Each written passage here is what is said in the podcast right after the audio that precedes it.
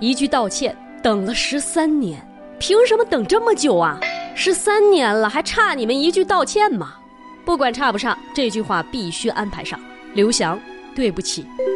敢说敢逼逼我是从来没有忘记这位英雄的八万。零零后的孩子可能不知道，在苏炳添九秒八三一战封神之前，亚洲曾经还有一位更神的飞人。东京奥运会男子一百一十米栏比赛现场显示的奥运纪录，依然是他在二零零四年雅典奥运会跑出的成绩十二秒九一。十七年过去了，没有人比他更快，他就是刘翔，亚洲田径百年一遇的天才。刘翔，刘翔赢了，刘翔赢了，刘翔创造了历史。个黑头发、黄皮肤的中国人成为了世界飞人。当然，刘翔的运动生涯不仅仅是这一个高光时刻。他参加过四十八次世界大赛，获得了三十六次冠军、六次亚军、三次季军，只有三次没有获得奖牌。他是亚洲田径史上第一个集奥运会、世锦赛、国际田联大奖赛冠军和世界纪录保持者于一身的超级满贯运动员。可是现在的人们记住的只有他那两次黯然离场。二零零八年北京奥运会，十三亿中国人都理所当然地认为刘翔必须要在家门口拿下一百一十米栏的冠军。当年的田径门票被炒到了原价的二十倍。可就在比赛开始前，刘翔退赛，全场哗然。没有人在乎他的伤，没有人追问这么重的伤为什么还要勉强参赛，只有铺天盖地的侮辱和谩骂。那是一个没有微信朋友圈、没有抖音、只有微博和 QQ 的时代。我只不过是在自己的微博上更新了一条心疼刘翔的信息，就被骂到要重新再开一个小号。之后，刘翔去美国接受治疗，做康复训练。但在伦敦奥运会上，历史重演。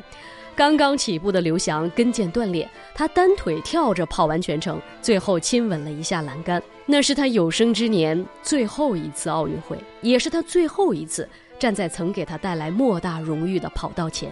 大家知道要经历多么高强度的训练才会跟腱断裂吗？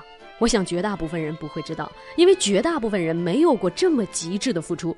今年奥运会，中国队丢了很多金牌点，混双输给日本以后，粉丝们安慰刘诗雯：“小枣不哭。”卢玉飞从高低杠上掉下来，所有人都在心疼，这一下得摔得多痛啊！可在当年，没有这样的舆论环境善待过刘翔，在人们眼里，他是戏精，是刘跑跑，是国家的人民的罪人。脚尖断了你就扭头走了，我好失望啊！我天呐，即使脚尖断了，如果是你，你怎么办呢？我会爬到终点，我会最起码坐那哭一会儿，我留恋一下那个赛场，行吗？这是刚刚被封了微博号的考研名师刘晓燕对刘翔退赛的一段评价。多年过去以后，你依然能看到类似的偏见。我记得曾经看过一个综艺啊，傅园慧问刘翔：“你现在还疼吗？”刘翔说：“做梦会。”是啊，太疼了。今天的苏炳添跑进百米决赛前八就是神，而当时的刘翔可是把所有冠军拿了个遍啊！十七年前是前无古人，十七年来是后无来者，得到的是什么呢？意气风发时是鲜衣怒马，伤病落寞时是草泥马。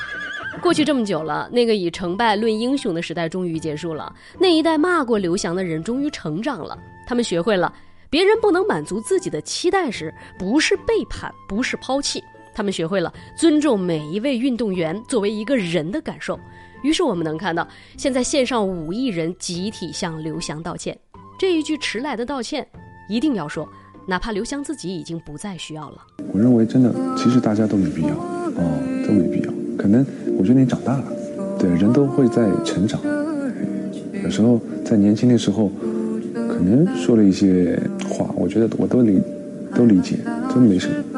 但是通过，嗯，时间，你慢慢的就会发现，运动员是挺真的，在赛场上也不会去跟你演这个演那个。其实我就是一个普通人啊，只不过以前可能跑得快一些。